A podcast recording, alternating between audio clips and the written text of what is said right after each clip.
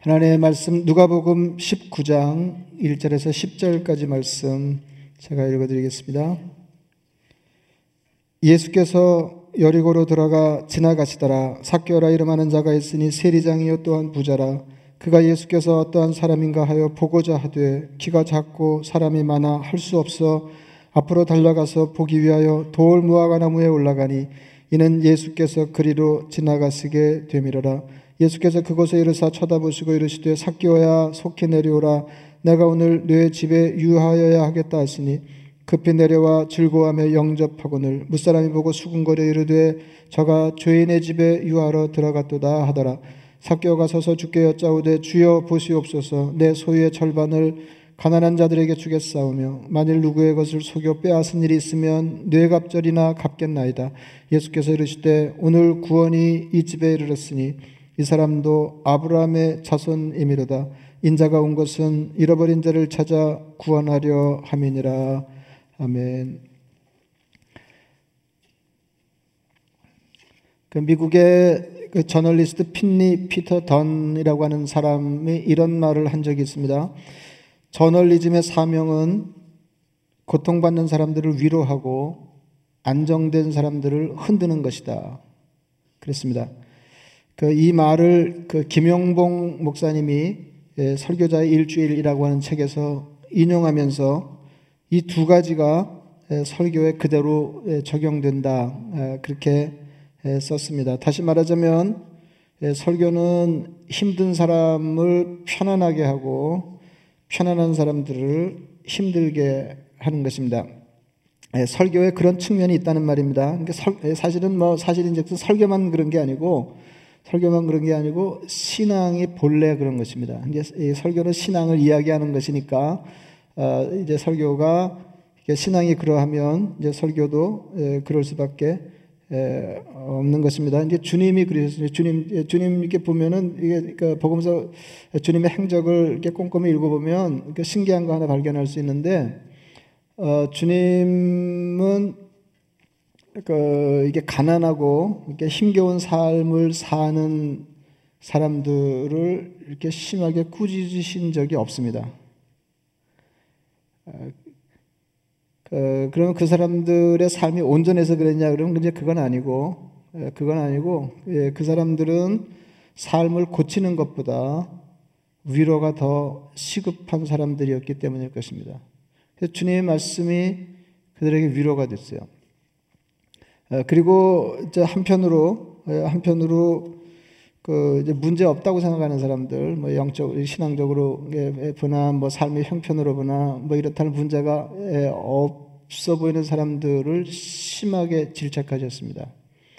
그러니까 주님의 설교는, 주님의 가르침은 어떤 사람에게는 평안이었고, 어떤 사람들에게는 심한 꾸중이었고, 삶을 흔드는 그런 말씀이었습니다.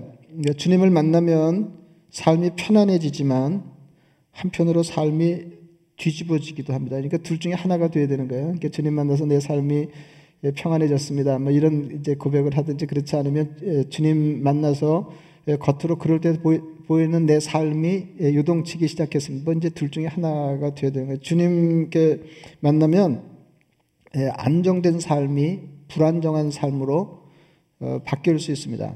성경에 수많은 예가 있습니다. 자, 아브라함 얘기를 먼저 할 수 있는데, 아브라함은 여러분 잘 아시는 것처럼 노년에 하나님을 특별하게 만나면서 평탄한 인생이 요동치는 인생으로 바뀌었습니다. 하나님과의 특별한 만남은 익숙한 것과의 결별을 의미했습니다. 평생을 몸부쳐 살던 편안한 고향을 떠나서 하나님이 지시하시는 낯선 곳으로 떠나야 했습니다. 이게 성경에 뭐 이제 그 자세한 얘기가 나오는데 혈연과 지연을 버렸다, 이제 그런 얘기가 나오죠. 사실 고대 사회에서는 이건 뭐 굉장한 것입니다. 그러니까 이게 생명의 안전을 보장받을 수 없는 그야말로 불안정하고 이 불안하기 짝이 없는 것으로 하나님의 말씀을 따라 새로운 인생길을 떠났다, 이제 그런 말입니다. 그러니까 뿌리 뽑힌 인생이 됐어요. 그래서 이제 멋있게 다시 말하자면 세상적으로 뿌리 뽑히고 하나님께 새로이 뿌리 내리는 인생을 살았는데, 이게 그의 나이 75세에 시작된 일이었습니다. 하나님을 만나면 늙음하게도 인생이 여전하지 않습니다. 12제자들이 그랬습니다. 예수님을 만나자 그들은 상업을 벌였습니다. 남은 인생을 예수님께 걸었습니다. 베드로의 말 맞다나 그들은 모든 것을 버리고 주님을 따랐습니다. 인생이 뒤집어진 것입니다. 바울도 마찬가지입니다. 바울은 굉장한 젊은이였거든요. 그러니까 예수님만 정면에서 맞닥뜨리지 않았으면 이미 유망한 청년이었습니다. 그냥 그 길로 내쳐 달리면 인생이 평탄할 것이고 남이 부러워할 만한 성공적인 인생, 성공하는 인생이 거의 보장된 그런 젊은이였습니다. 이제 그런 사람이 예수님을 만났습니다. 예수님을 만나서 그의 인생이 온통 예수님을 향하면서 인생이 뒤집어졌습니다. 나머지 인생은 늘 모험이었고 위기의 연속이었습니다. 그냥 적나라하게 얘기하자면 즉사하게 고생했습니다. 고린도후서 4장 8절에 이렇게 말했습니다. 우리가 사방으로 우겨쌈을 당하여도 쌓이지 아니하며 답답한 일을 당하여도 낙심하지 아니하며 박해를 받아도 버림받지 아니하며 거꾸러뜨림을 당하여도 망하지 아니하고 굉장하죠. 처절합니다. 근데 이것은 바울이 교회를 가르치기 위하여 머릿속에서 생각해낸 어려움이 아닙니다. 세상에는 이런 어려움도 있고 저런 어려움도 있지. 그래가지고 다 이렇게 이 사람에게서 이 어려움 꺼내고 저 사람에게서 저 어려움을 꺼내가지고 교회를 가르치려고 그랬던 게 아니고 바울 일행이 경험하는 고난이었습니다. 같은 편지에서 바울은 이런 이야기를 한 번 더 했습니다. 더 언급했습니다. 내가 수고를 넘치도록 하고 옥에 갇히기도 더 많이 하고 매도 수없이 맞고 여러 번 죽을 뻔하였으니 유대인들에게 40에서 가만 매를 5번 맞았으며, 그러니까 40대 맞으면 죽으니까 40대 때리지 말라는 거거든요. 그러니까 39대하고 40대 뭐가 달라요? 그러니까 죽도록 맞은 게 5번, 3번 태장으로 맞고 1번 돌로 맞고 3번 파선하고 일주야를 깊은 바다에서 지냈으며 여러 번 여행하면서 강의 위험과 이방인의 위험과 시내의 위험과 시내는 도시의 위험입니다. 시내의 위험과 광야의 위험과 바다의 위험과 거짓 형제 중에 위험을 당하고 또 수고하며 애쓰고 여러 번 자지 못하고 줄이며 목마르고 여러 번 굶고 춥고 헐벗었노라 했습니다. 예수를 만나 위험천만한 인생이 되었습니다. 예수님 만나면 굶던 사람도 먹고 춥던 사람도 등 따숩게 되고 먼저 이렇게 돼야 되는데 바울 인생은 세상적으로 보면 예수님 만나면서 급전직하 처절한 인생, 위험천만한 인생이 되었습니다. 세상 기준으로 보면 폭삭 망한 것입니다. 예수님을 만나지 않았으면 별일 없었을 인생이었습니다. 하나님을 만나는 것은 다양한 일이지만 하나님을 만나서 삶이 뒤집어지는 것은 견디기 쉬운 일은 아닙니다. 이스라엘 백성 애굽에서 노예 생활하다가 하나님을 만나서 해방이 되어 너무 잘된 일이었습니다. 그러나 쉽지 않았습니다. 그들은 하나님 때문에 뒤집어진 인생을 힘들어했어요. 근데 아주 초장에 힘들어했어요. 초장에.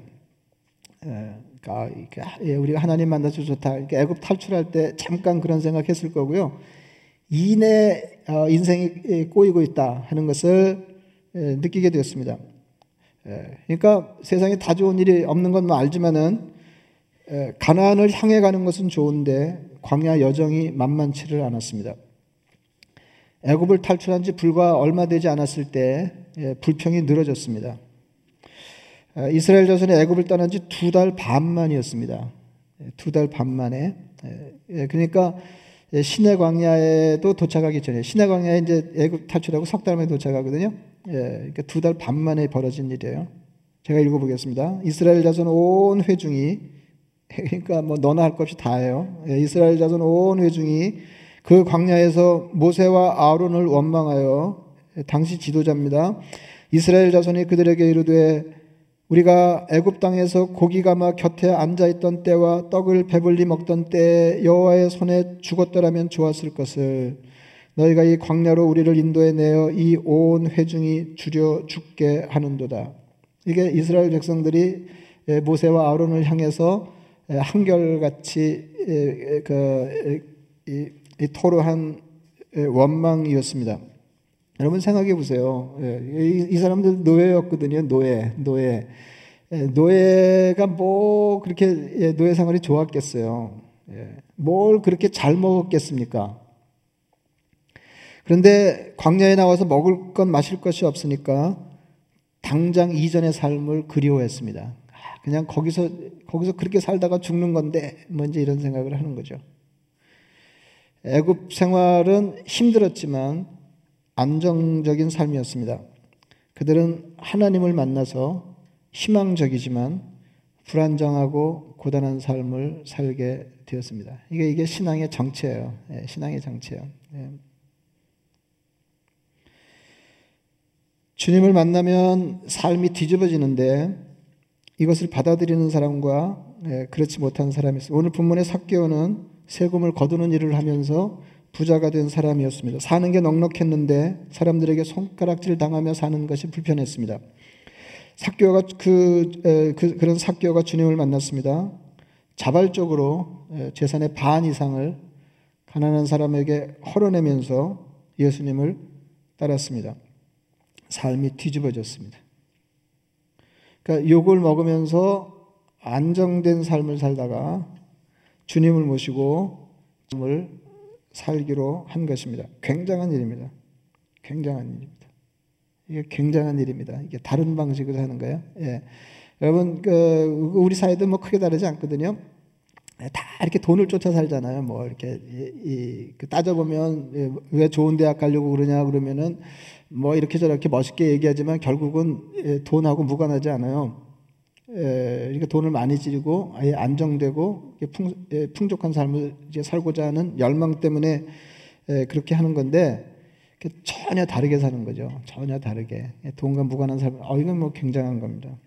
이건 그리고 또 이게 굉장한 게 예수님이 시키신 일이 아니에요. 내가 나를 따라오려면 재산의 반 이상을 가난한 사람들을 위해서 헐어내고 그리고 나서 내 제자의 삶을 시작하라 이렇게 하신 게 아닙니다. 자발적으로 주님을 만나서 삶을 뒤집어.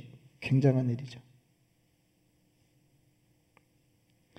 그러니까 주님을 만나면 사실은 나 주님 만나는데 인생이 뭐 끄떡 없었습니다. 그러면 조금 이상한 거거든요. 그러니까 자기가 뒤집히든지 둘 중에 하나가 돼야 돼요. 그에 반해서 예수님을 찾아온 부자 청년은 위험하고 낯선 삶의 방식을 받아들일 수 없었습니다. 그러니까 신앙적으로 굉장한 모범적인 청년이었습니다. 부자였어요. 그러니까 재물도 있죠. 대단히 신앙적이죠. 근데 더 나은 삶을 살고자 했어요. 영적으로. 주님 이렇게 찾아와 질문한 거거든요. 그때 주님께서 그렇게 말씀하셨습니다. 소유를 팔아 가난한 자에게 나누어 주고 그리고 와서 나를 따르라 하셨습니다. 그 초청이 너무 부담스러웠습니다. 주님을 따르는 것은 좋은데 삶이 뒤집어지는 것은 곤란했습니다. 여러분 신앙생활은 주님을 믿고 다소 겁나는 삶을 사는 것입니다.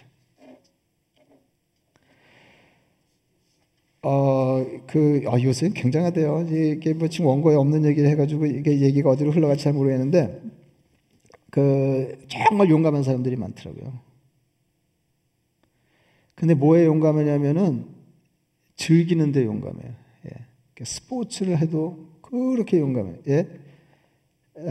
산에서 스키를 타고 내려오잖아요. 예. 그리고 제가 그 산 이름 잊어버렸는데 어떤 산악인 이름도 생각이 안 나는데 그 에베레스트 고봉입니다. 8,000m 이상 되는 고봉에 등산해서 올라가고 스키를 메고 그리고 거기서 스키 타고 내려왔어요. 예. 어마어마한 사람들 많아요. 예. 어마어마한 사람 많아요. 여러분 이 산악 자전거를 타는데 저는 남의 일인데도 오금이 저리더라고요. 조금 삐끗하면 그냥 돌아가시는 거예요. 그리고 프리솔로 아시잖아요. 프리솔로 맨손으로 아무런 보호장구 없이 암벽을 통과하는데 한 번 실수로 그냥 죽습니다. 그래서 요세미티 엘 캐피탄 같은 데는 이제 한 사람이 그 알렉스 해놀드라고 한 사람이 성공하고 그 전에 수많은 사람이 죽었어요. 그 뒤로도 성공한 사람이 없습니다. 한 번 실수로 죽는 겁니다. 근데 그런 것 같더라고요. 독일 여자 이름이 생각이 안 나는데 또 이렇게 이 여자 프리솔로도 전설적인 여자가 있어요. 하여튼 각 방면에 여러분 어마어마하게 용감한 사람들이 많더라고요. 예. 그래서 이제 신앙에 다시 생각해 보는 거죠. 내가 위험천만한 삶을 이게 전혀 아닌 거잖아요. 이게 너무 안전하게 이제 그 사는 데 대해서 이제 그런 걸 보면서 반성하게 되는데 신앙생활이 뭐냐? 그러면 주님을 믿고 다소 겁나는 삶을 사는 거다 하는 것입니다. 낯선 방식으로 사는 거 대단히 부담스러운 일. 그때 우리는 스스로에게 묻게 됩니다. 주님만 믿고 살 수 있을까? 불안정하게 요동치는 삶을 주님만 믿고 살아낼 수 있을까? 자신이 없으면 부자 청년처럼 주님을 떠나거나 수많은 사람들처럼 그저 주님의 주의를 이렇게 배회하는 사람이 됩니다. 믿는 것도 아니고 그렇다고 해서 안 믿는 것도 아닙니다. 근데 이제 이게 대단한 게, 이제 조금 전에 삭개오에 말씀드린 것처럼 이게 대단한 게, 주님은 강제로 우리를 이렇게 해라 그러시는 분이 아니거든요. 초청하시거든요. 낯선 삶으로, 주님을 믿고 사는 낯선 삶으로 초청하십니다. 그래서 그 말씀에 따라서, 위험천만한 불안정한 삶을 선택할 수도 있고, 내처, 증거 같은 모자라지만 안정된 삶을 추구할 수도 있습니다. 근데 그럴 때 이렇게 할 수도 있고 저렇게 할 수도 있을 때 주님을 믿고 힘겨운 제자의 길을 선택하는 것은 쉬운 일이 아닙니다. 여러분 그 기회가 있을 때마다 수도 없이 이런 종류의 얘기를 드리고 있는데 우리는 우리가 원하든 원치 않든 광야 여정 중에 있습니다. 형편이 좀 나은 분들이 계시고 형편이 조금 더 열악한 이렇게 힘겨운 삶을 사는 교우가 계십니다. 얼마간 낯선 환경에 놓이게 되었습니다. 전과 다르게 거친 삶을 살지 않으면 안 되게 되었습니다. 이렇게 생각해 보는 거죠. 우리가 일부러 이 낯선 환경, 전혀 다른 삶을 선택한 것은 아니지만 그런 삶을 살게 된 것은 사실입니다.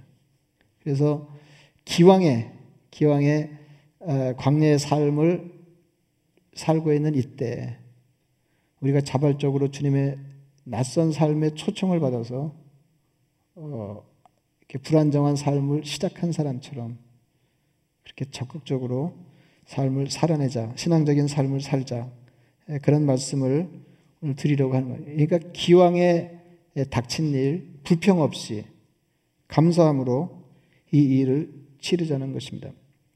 이 어려운 시절이 우리에게는 굉장한 기회가 될 것입니다. 그래서 어려울 때마다 여러분들이 한편으로 생각하셔야 될 건 이 어려운 시절이 우리에게는 굉장한 기회가 될 거다. 주님, 두렵지만 기대가 됩니다.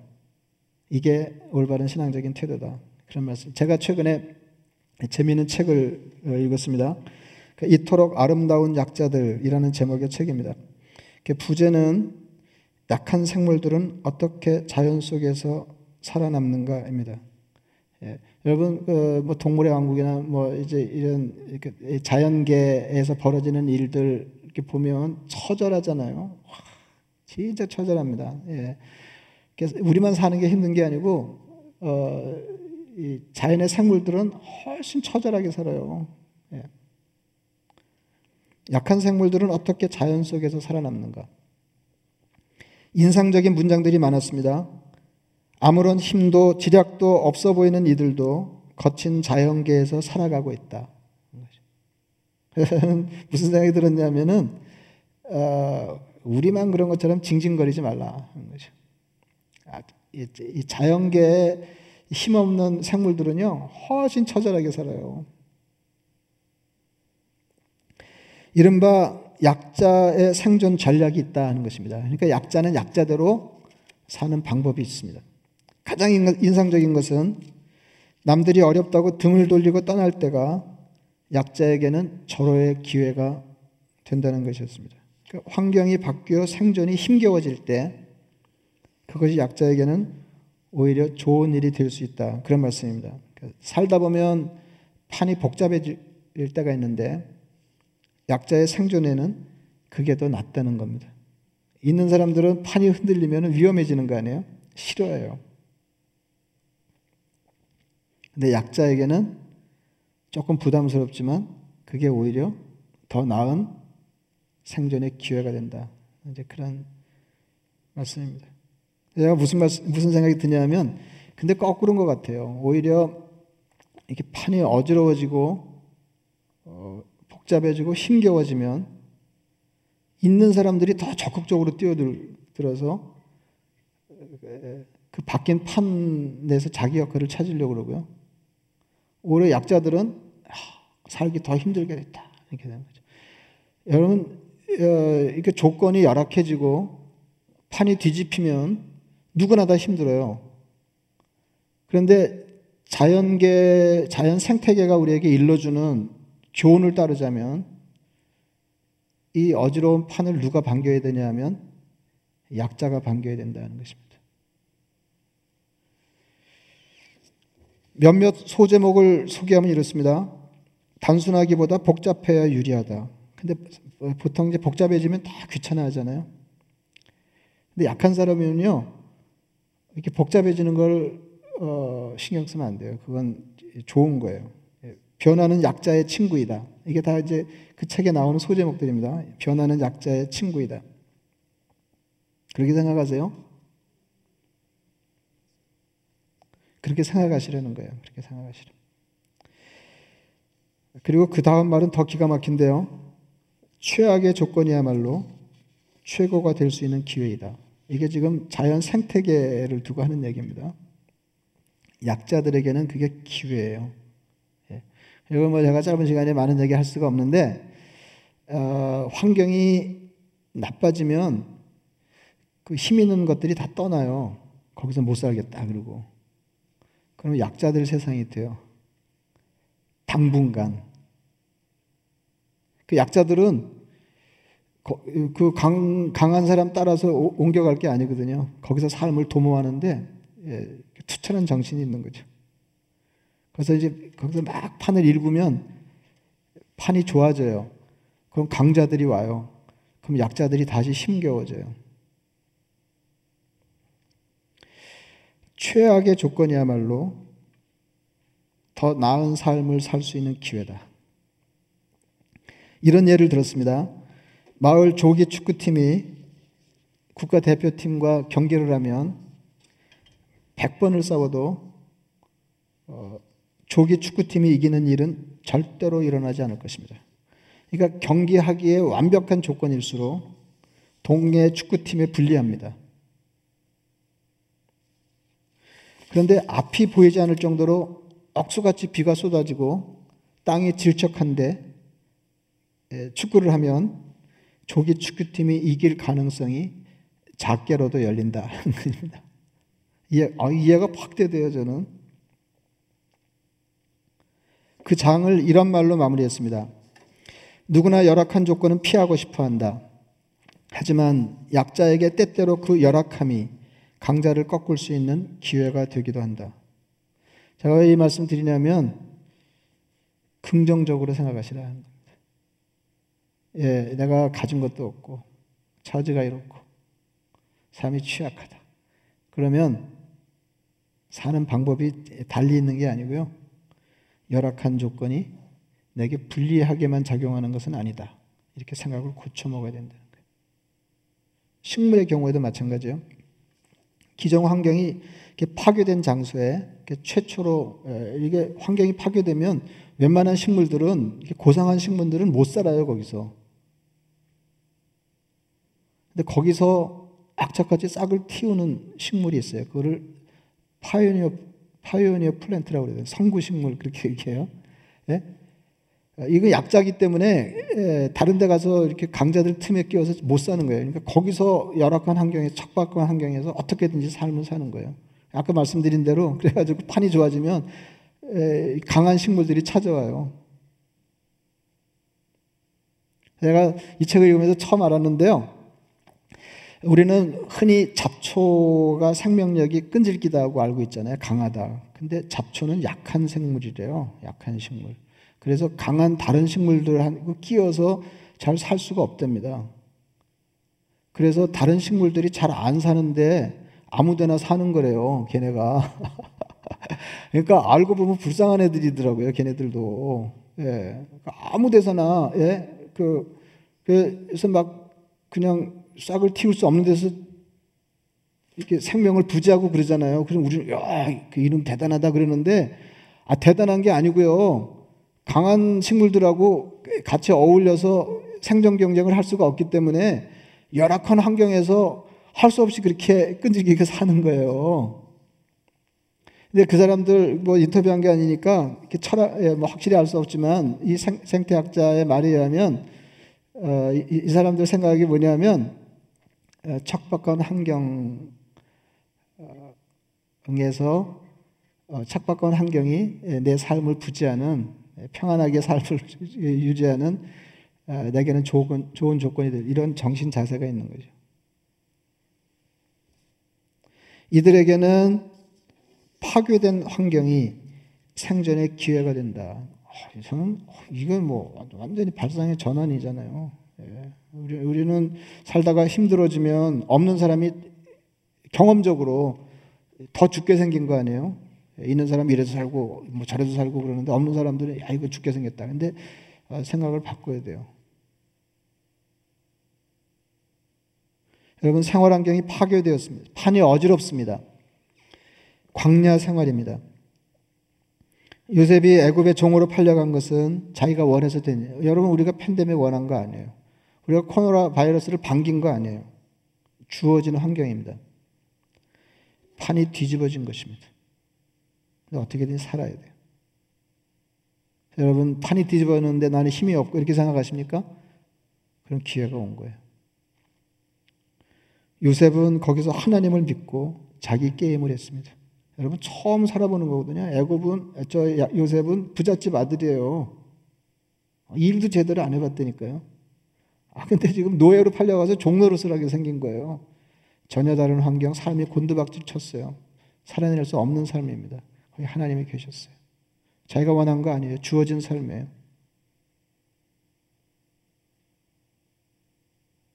거기서 그는 자기 게임을 했어요. 처절하게 약자가 됐거든요. 그래서 하나님을 믿고 낯선 환경에서 낯선 삶을 긍정적으로 살았어요. 팬데믹 상황이 여러분의 삶에 여러분의 신앙생활에 그게 도움이 되시길 바랍니다. 그래서 겨울 때마다 내가 약해서 그런 모양인데 이게 기회란다. 이렇게 자신에게 타일이시면서 하나님을 믿고 판이 뒤집어진 인생을 나름 풍성하게 사시는 은혜가 있으시기를 축원합니다. 말씀을 생각하시면서 기도하겠습니다.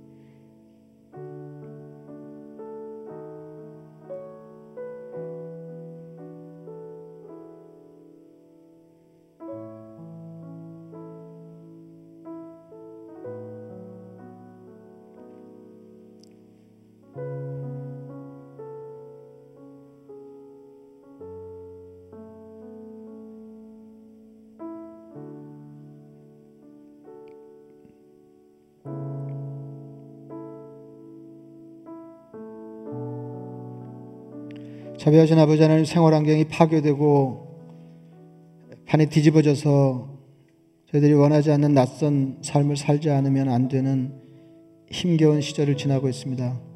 아버지 하나님, 저희를 긍휼히 여겨 주옵소서.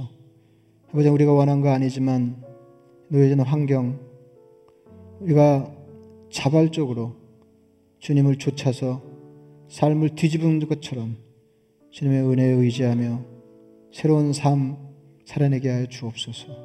아버지 하나님, 힘이 없고 연약할 때 변화나 취약의 조건은 오히려 내 삶의 보탬이 될 수 있다, 기회가 될 수 있다, 이런 긍정적인 생각으로 주님 의지하며 새로운 삶을 엮어내는 복된 성도들 되게 하여 주시옵소서. 예수님의 이름으로 기도드리옵나이다. 아멘.